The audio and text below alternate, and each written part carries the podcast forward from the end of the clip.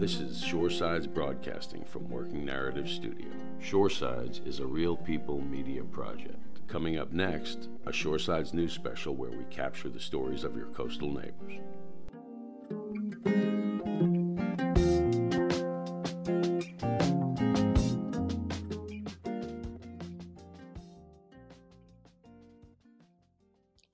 When I first heard we're not going back to school, I was like, oh my God, okay, what am I going to do? How am I going to do this? Now, because of COVID nineteen, helping redesign school has been challenging. Hey, my name is Jahlia Knight. I'm fourteen years old, and I live in Tarboro, North Carolina, on the way to another town, Rocky Mount. I'm in the eighth grade, and I'm a cheerleader. I've been in Tarboro since I was about two or three.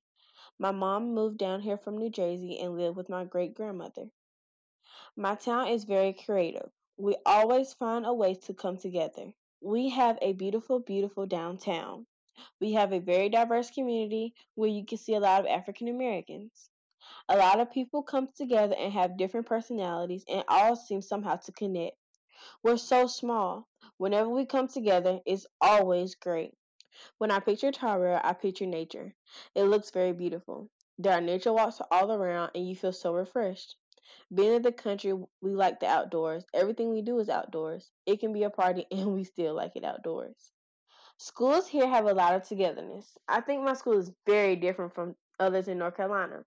I first heard about reimagining schools last year.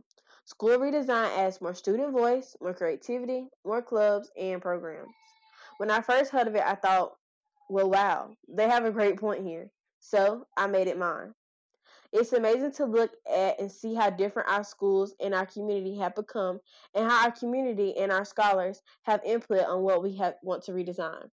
Before COVID nineteen, my friend and I were in the middle of starting a girls group to talk about health and some of the things that have been going on, personal things. We know some girls are afraid to talk to their moms. We have a woman teacher present to help us talk about these things. Before COVID nineteen, I never worried about not being able to talk to my friends or participate in community meetings. But now I'm worried that the important conversations we need to have as individuals and as a community aren't going to happen. I like to be interactive with the people during the meetings. Now I don't have a visual, a whiteboard, or sticky notes.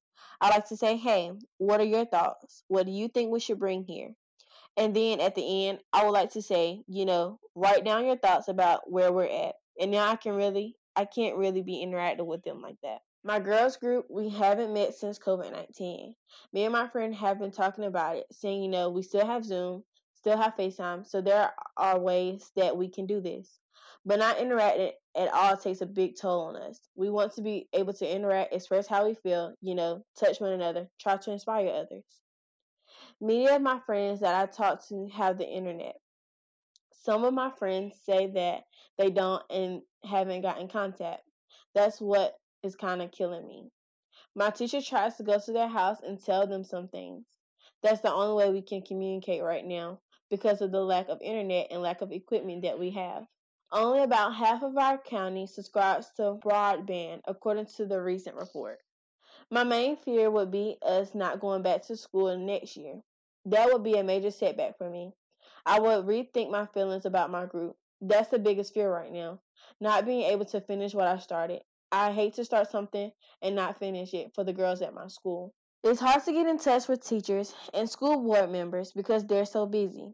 That has gotten me feeling overwhelmed with some things, but I'm telling myself, don't just stop.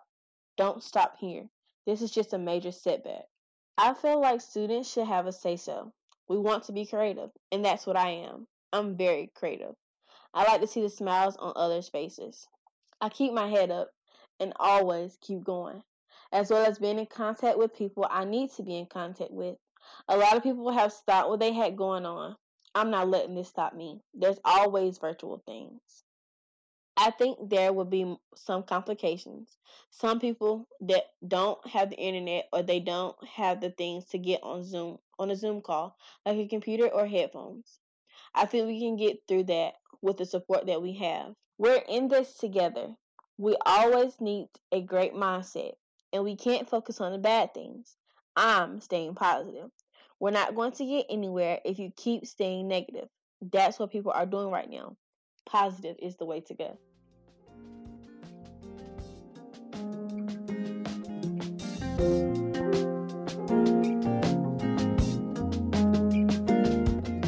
You have been listening to a Shoresides News special, sponsored in part by N C News Lab. Shoresides is a local journalism project serving coastal North Carolina and beyond. Thanks for listening.